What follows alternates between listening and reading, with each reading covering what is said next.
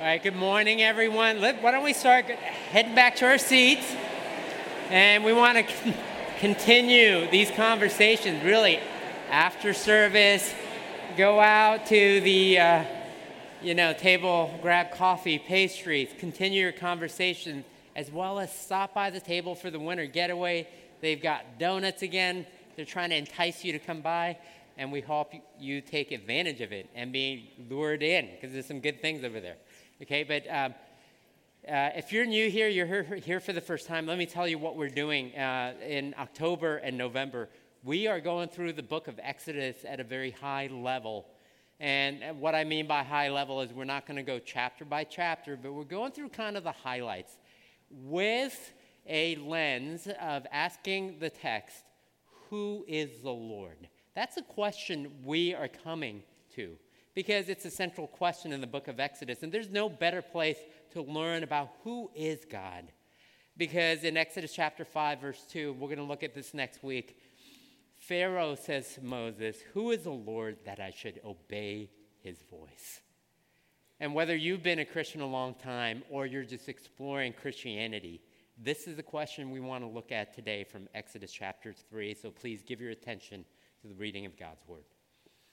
The scripture reading for today comes from the book of Exodus, chapter three, verses one through fifteen.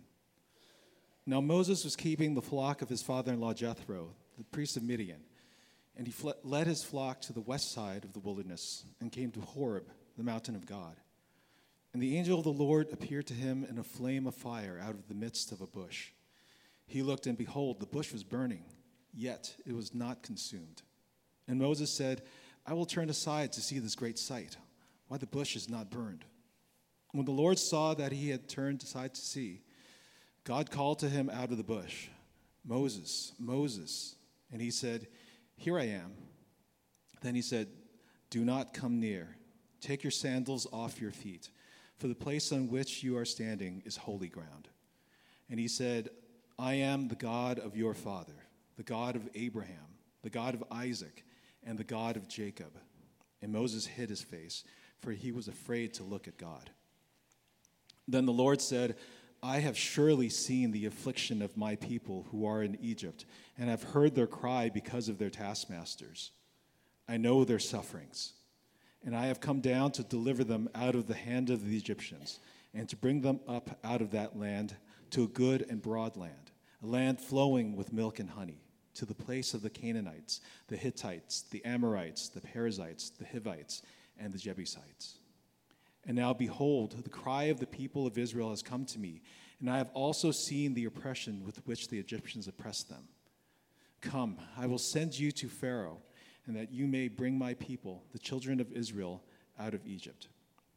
But Moses said to God, who am I that I should go to Pharaoh and bring the children of Israel out of Egypt?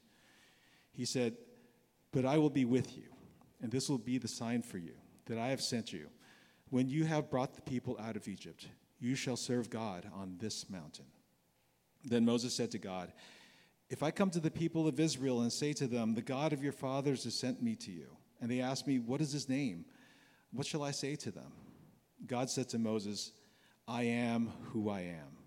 And he said, say this to the people of Israel, I am has sent me to you. God also said to Moses, say this to the people of Israel, the Lord, the God of your fathers, the God of Abraham, the God of Isaac, and the God of Jacob has sent me to you. This is my name forever, and thus I am to be remembered throughout all generations. This is the Lord, word of the Lord. Thanks be to God. Let us pray. Our Father, we ask that this morning you would send your spirit here so that we would be able to encounter you just as Moses did on that faithful day many thousands of years ago. Give us eyes to see, open our ears so we would hear, and allow our hearts to be receptive to all that you have in store for us. And we pray these things in Jesus' name. Amen.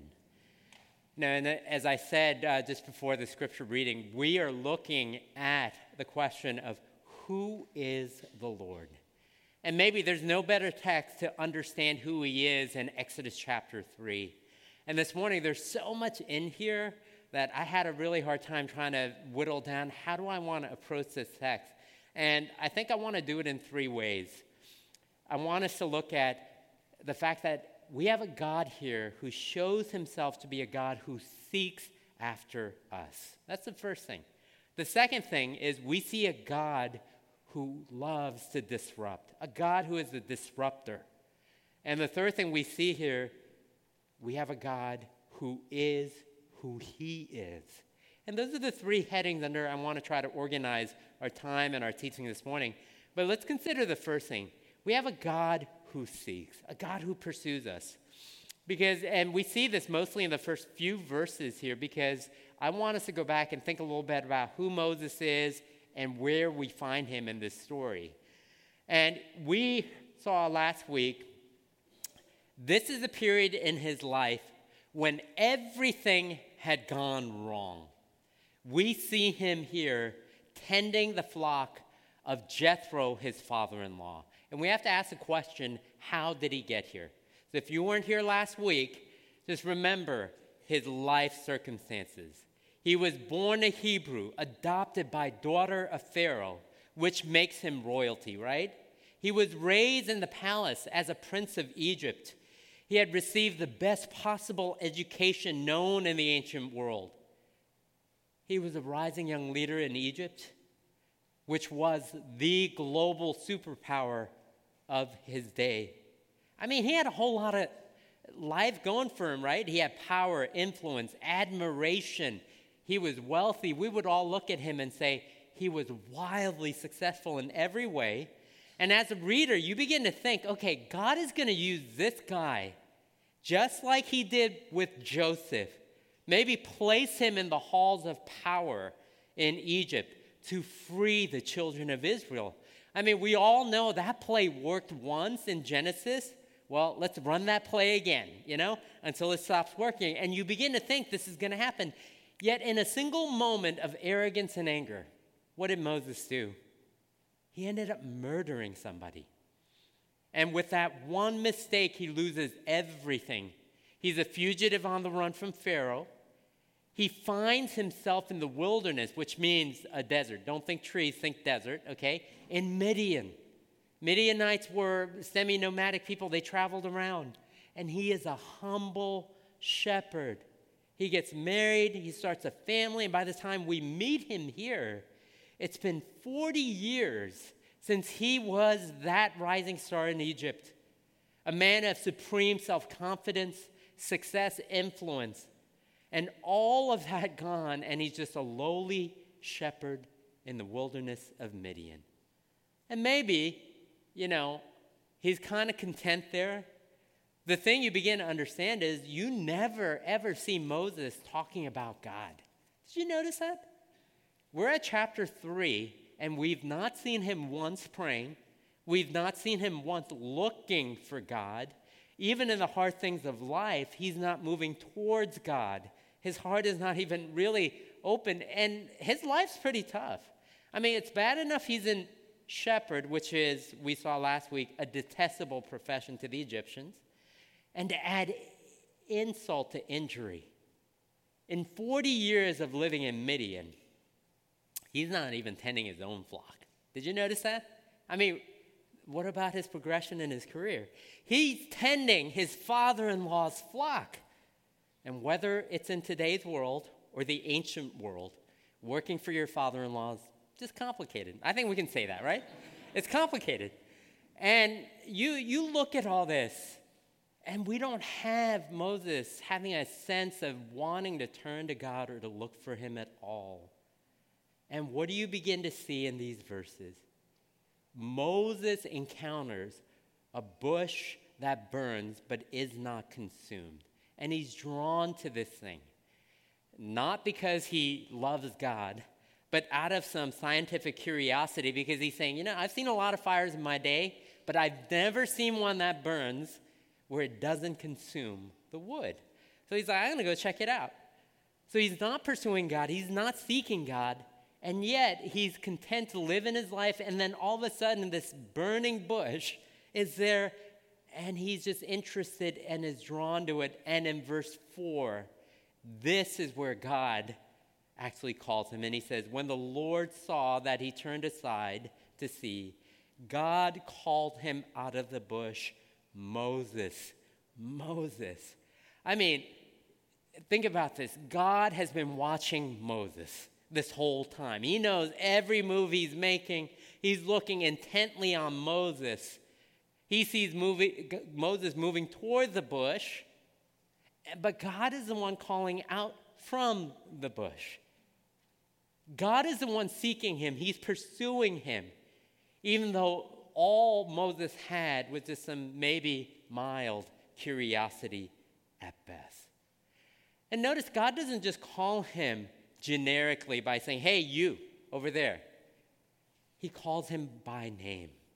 He says, Moses, Moses. And some of you know, in a Hebraic way, the doubling of the name, it means something. It says, hey, deep affection and love and something familiar. This is a God who cares deeply about Moses, and he calls to him. Now, I, I can imagine that perhaps that this may have been an incredibly healing thing for Moses. And here's why. Here's a God coming to him, pursuing him at a really, really low point in his life. He's not coming to Moses at the height of his power, his influence, his popularity. It didn't happen to him when he had something to offer God. Instead, he finds him at his utter worst, when he feels like, I'm probably utterly useless in the grand scheme of things. And this is when God calls him. And maybe this is the first encounter for Moses in his life, who comes to him not because someone wants something from him, but just for his sake. Just for his sake. But this is how God pursues, he seeks. And you know, maybe you're in here because you're mildly curious this morning. Maybe you're just here because someone invited you. And that's great, because here's what I want you to know. If you're going to meet God, you're going to meet the God who's going to call you by your name. And as much as you think you've shown up by mild curiosity, God may be calling you by name very specifically. Not because you're useful, not because you're a good person, not because you're successful, but just because he loves you. He meets us at our weakest moments.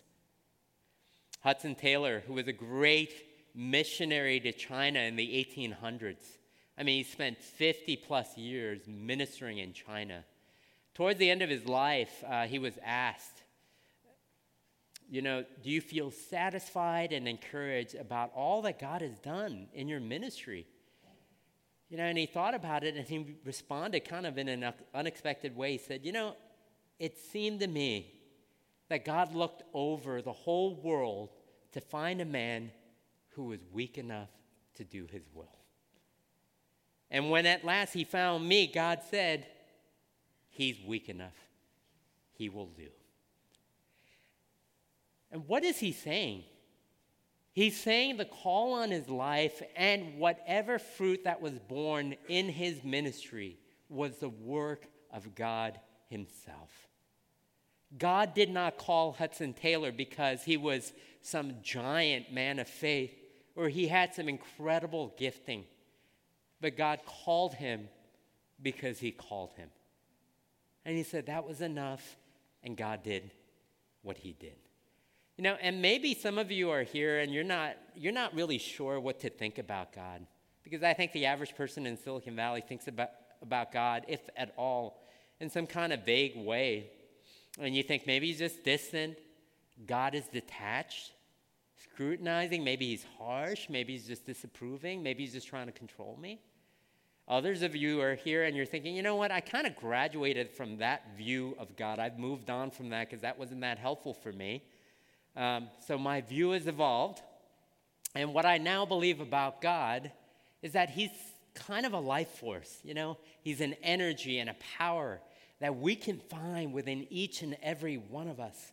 You know, sort of like in Star Wars, and imagine hearing Obi-Wan Kenobi saying, use the force, Luke, you know? Like some way where you're trying to harness the power of God for you, what you want for your life. So we often think about him as maybe he's personal, but he's distant. Or maybe he's very near with us, and yet utterly impersonal and faithless. Regardless of what you think about God, the God we see in Exodus three is one who finds us at our worst, even when we believe we have absolutely nothing to offer, and he calls us by name just because he loves us. That's the first thing I want us to see. He's a God who seeks. Now, the second thing you begin to notice in this passage as you go through it is this is a God who disrupts. I mean, he just is going to bring disruption. We know how this story is going to go. This is part one of the disruption. It shows up in Moses' life. You see it from verse five all the way through verse ten. God is saying to him, all right, to Moses, do not come near. Take your sandals off your feet, for the place on which you are standing is holy ground. And then way down in verse ten, God says this to Moses, come, I will send you to Pharaoh, that you may bring my people, the children of Israel, out of Egypt. You know what happens to Moses as he meets God? He had that nice, comfortable life. He's not had to think about Egypt for forty years. He's settled in. He's got wife. He's got a family. And God shows up and disrupts his life. It's disruptive. And maybe God was just an abstract idea to Moses until now. Maybe he hadn't given much thought to God at all. He wasn't praying. He wasn't seeking him. He's mildly curious. But as he encountered God at the burning bush, from that moment on for Moses, God was no longer just an interesting idea.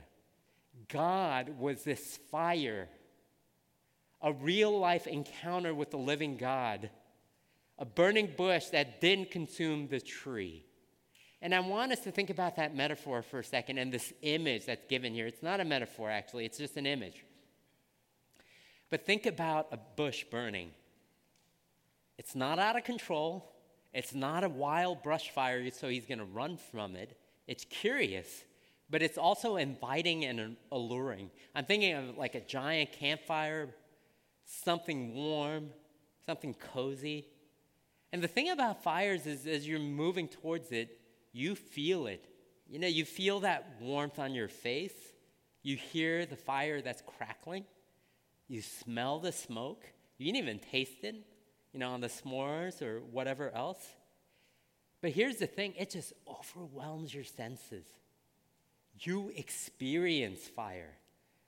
You don't just believe in fire. You experience it, right? And that's why at Christmas time when I go on YouTube or something, it kind of tries to bump up the ad for the fireplace image. You know, you know what I'm talking about?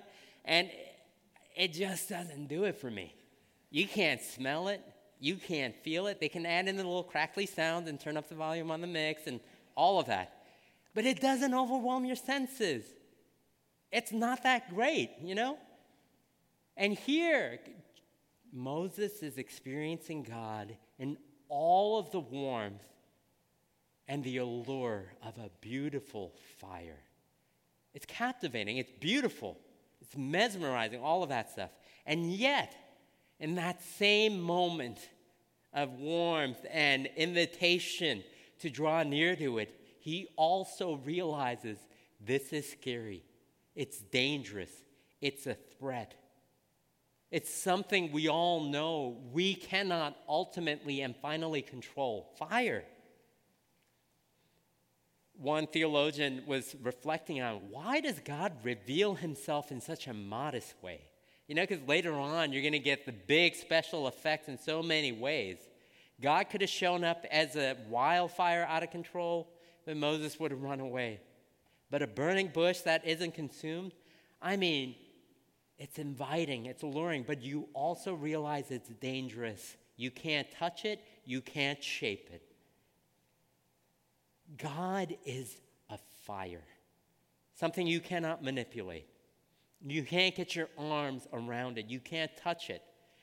You know, Moses talks about God as a fire in Deuteronomy chapter four, verse twelve, to the people of Israel. He says, you know, the Lord spoke to you out of the midst of the fire.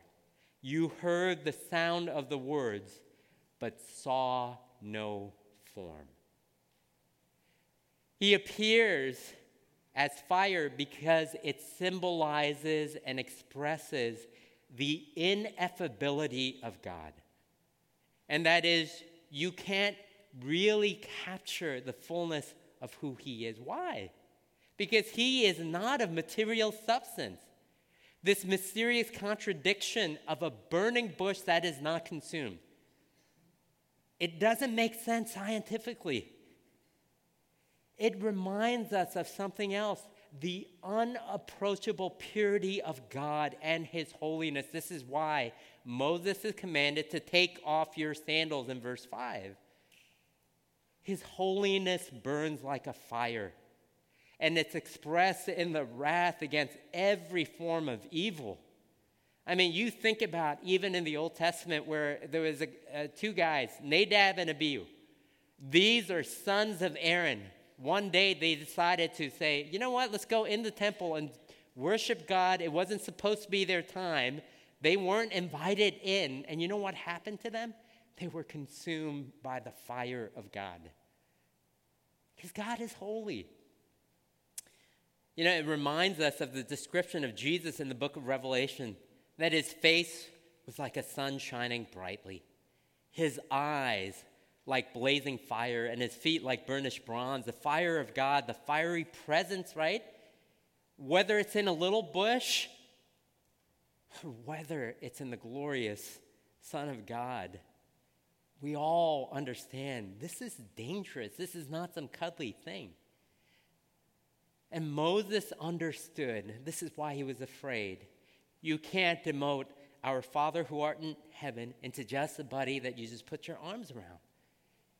He realizes, as inviting as he is, he is also a holy God, a consuming fire who hates that which is contrary to his righteous character. And Exodus three is saying, if you don't know that about God, I don't know if you really, really know God. Because Moses has gone from this abstract belief in God to experiencing his warmth, his beauty, and is overwhelmed with his holiness all at the same time. And now, from this point on to Moses, God is no longer just an idea. It's not kind of a book you can read about. It's not a God he just goes to. He puts on a shelf and brings down occasionally, okay? It's not something he admires from far away. It's not something you control. It's not something you do like a hobby, something you do in your spare time to take God up. But from this moment on, for Moses, God was a fire that disrupted every aspect of his life. And this is why in verse ten, God says to Moses, "Come, I will send you to Pharaoh, that you may bring my people, the children of Israel, out of Egypt." That's disruptive. Wait a second, he ran away from that place, remember? Okay? Dangerous, inconvenient. How do I explain this to my wife, my father-in-law who expects me to tend to sheep? You got a lot of conversation to have, okay?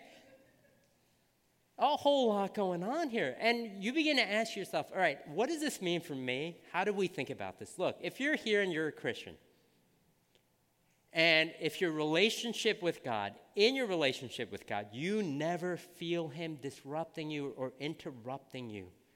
If the things you read in the Bible are not making you think twice before you make decisions about how to use your time, what you do with your body, what you do with your money, if you never feel God disrupting you, I think the passage is trying to ask you, perhaps the God you know,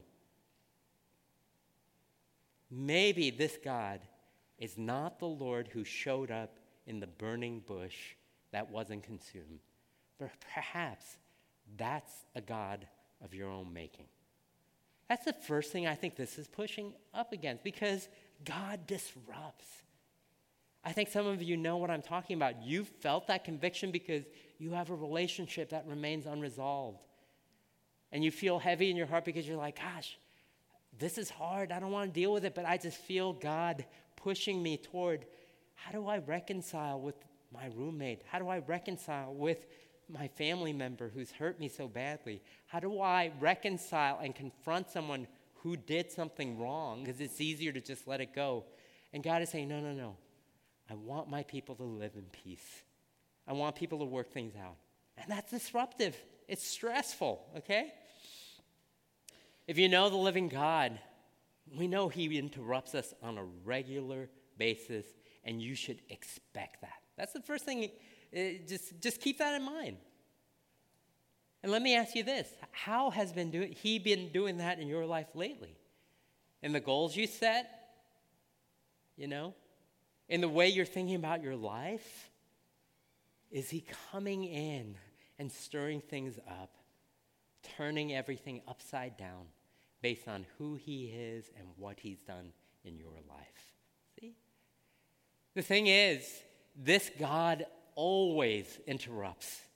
And it's not just in Moses' life or in our lives, but if you look at verse seven, notice what he says.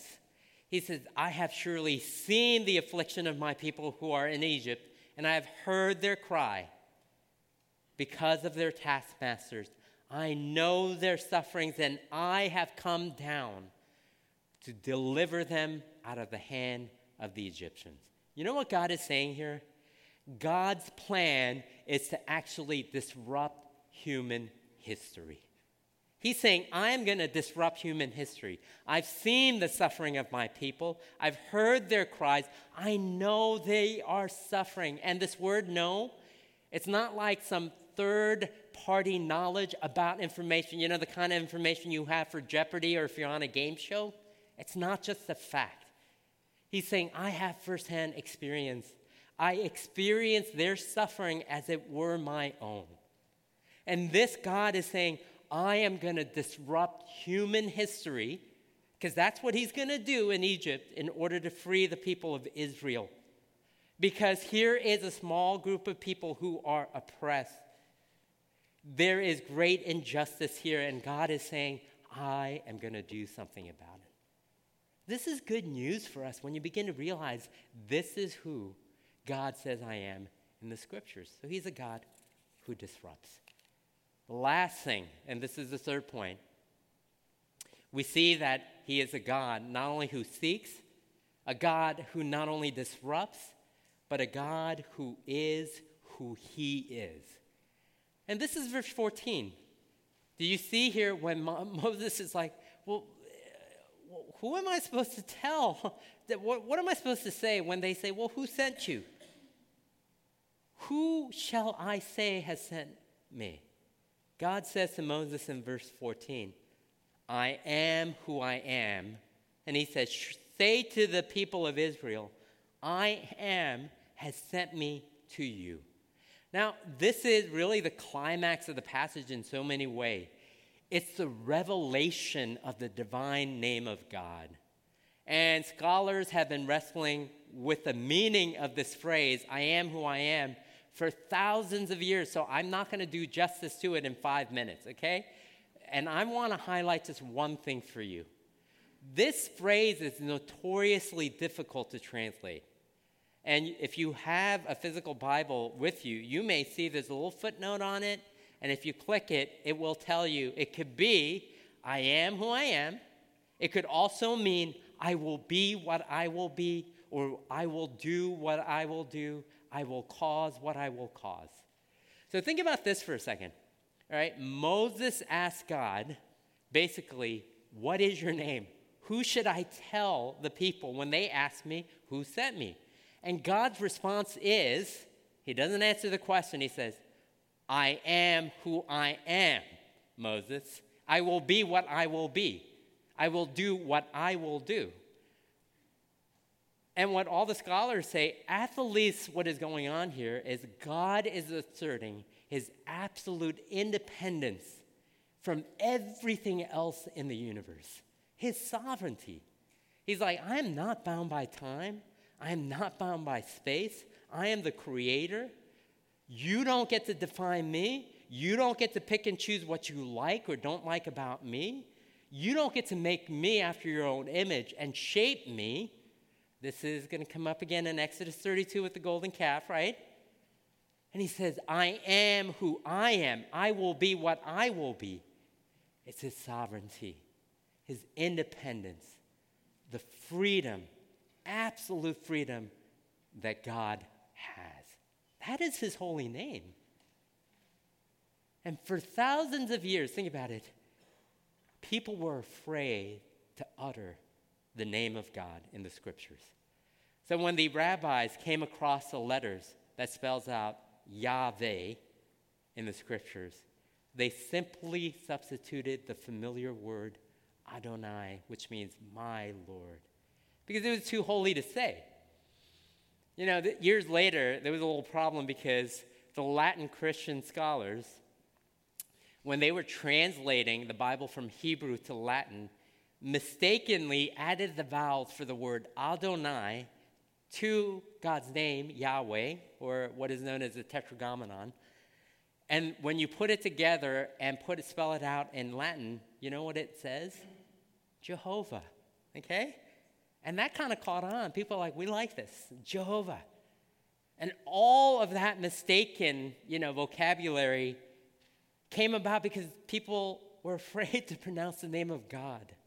It was too great and too holy. And now you might be sitting here, it's like, okay, now you've scared me, Iron, okay? Why do I want a God in my life who is saying, I will do what I will do. I am who I am. I will be who I will be. What if he wants me to do stuff I don't want to do? What if he's capricious? What if he's mean? What if he's just like doing things just for fun? How could I possibly trust God if he could even for a second be anything like that? And I think that's a good question and a right question. I think we find the answer much later in the scriptures because generations would pass, generation upon generation, until someone again invokes the name of God in a unique way. Because in John chapter eight, you see Jesus having this debate, not with the Roman elites, but he confronts the religious leaders in Israel itself. And he's telling the religious powers, you know what? I've come to free the enslaved. I've come to forgive sin. I've come to bring salvation. And they're all saying, who are you? You are nobody. You didn't even go to rabbinical school. At least we are the heirs of Abraham. And Jesus has a line that if you put on, I guess, Twitter, it's like one of those mic drop moments. You have no response to it. Because in John chapter eight, verse fifty-eight, he says, truly, truly, I say to you, before Abraham was, I am. And up until that point, it was a contentious conversation, a hard one. It was a civil one with those religious leaders. But the moment Jesus said, before Abraham was, I am, they all knew what he was saying. They all knew he's saying, I am who I am. I will be what I will be. These people picked up stones, ready to kill him for being blasphemous. Because Jesus was claiming, I am God himself, the God who met Moses in the bush, who established his own sovereignty and independence and autonomy and freedom. And he's saying, I am that God. And what does this mean for us? Listen, if the God we worship in his infinite freedom, under no obligation at all, uses his freedom not to control us or abuse us, but rather to come down to be rejected by us, to come as an infant, to live the life we could never live, to experience brutality at the hands of his creation, to choose to die in our place. If that's what the God who says, I will do what I will do, has actually done, maybe he's a God who can be trusted. Maybe he's a God who won't abuse us, who actually will love us and will save us. You see, if Christianity is really true, then the God who came down to rescue us from our own enslavement, he came and his people killed him. But in the greatest reversal that the human race has ever seen, God used that very act of violence, that act of violence that really sealed our guilt as people who deserve the judgment of God. God turned that as the power to bring salvation. Because on the cross, Jesus didn't just die at the hands of his creatures. He also died in our place, didn't he? He was consumed by the judgment and the fire of God, by God's holiness, which we instinctively know is a threat to us.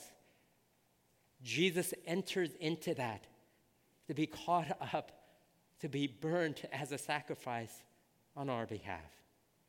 And in that same voice that once cried out, "Moses, Moses," on the cross, Jesus cries out in anguish, "My God, my God, why have you forsaken me?" This is the storyline of the Bible, you see? This is a God who says, "I am who I am. I will be what I will be." He uses his sovereignty, his power, his freedom to die on the cross, to save us from ourselves, and to call us his own. Gosh, like, if God is willing to do that, I mean, this is the best news there possibly could be. He's a God of grace. He's a God of mercy. But it also means this is a God, when he comes and it disrupts our lives, he's not doing it for other reasons than because he loves us and he has a great purpose for us. You know, when I was pastoring in San Francisco many years ago, this is twenty plus years ago, there was a woman in our congregation who really loved Jesus. And when I got to know her, and I'm just trying to figure out, why did you move to San Francisco? She uttered the words we all know is true about us, but we never want to admit, which is, she said, "I moved here to get rich." You know, I came to San Francisco to make it. And she was killing it professionally. I mean, she had the really nice apartment with the view of the Golden Gate Bridge. She had her convertible sports car, amazing vacations, hanging out with friends, going out, all that wonderful stuff. But she was also incredibly tenderhearted, especially for those most vulnerable in the city. And she went weekly to serve meals to the homeless, wash their feet, care for their needs, befriend them, share the good news of Jesus. And as she was doing this, something started to happen. God began to disrupt her nice, tidy plan to get rich. And before she, you, you knew it, I mean, her heart grew for these folks in such a way. She was so captivated by God's heart for the poor. She left her cushy job and started working full-time to serve the homeless at a ministry. And here's the thing. She didn't go kicking and screaming. She didn't go thinking, "My stock options," you know, like. She went with great joy. God disrupted her life. You know, and maybe God doesn't disrupt everyone's lives in that same way. Now, one of my closest friends, um, he went to a very elite, you know, uh, university back in the Northeast. He was in medical school, came to faith in college. After finishing his first year in medical school, he got called into ministry. He went home, told his non-believing family and parents that he was doing this. They thought he was crazy, of course. God disrupts our lives sometimes. But sometimes he does it in small ways. He won't leave you alone if you have a relationship with him. My friends, he may be convicting you of something smaller, like a personal sin that you've not tended to and just let it grow. And maybe God is saying part of the disruption today is stop nurturing that. Say no, because you've met me. You know? as we wrestle with this question, who is the Lord? The God of the Scriptures, the God we worship, is the one we owe everything to. If that's the case, why would you not trust him? See? This is the God of the burning bush, the God who says, I'm the great I am, the God who comes and disrupts our lives, but the God who also seeks us in love. Give yourself to him. Let's go to him in prayer. Father in heaven, we thank you that you are a God who not only is holy, but who loves us so deeply that you reach out to us in love, and it came most clearly demonstrated to us on the cross. And we ask that this morning, Lord, whether it's for the first time or for the thousandth time, that we would experience afresh and anew the wonder of your love and your power, so that our lives would be given to you. Father, thank you again. And we ask these things in Christ's precious name. Amen.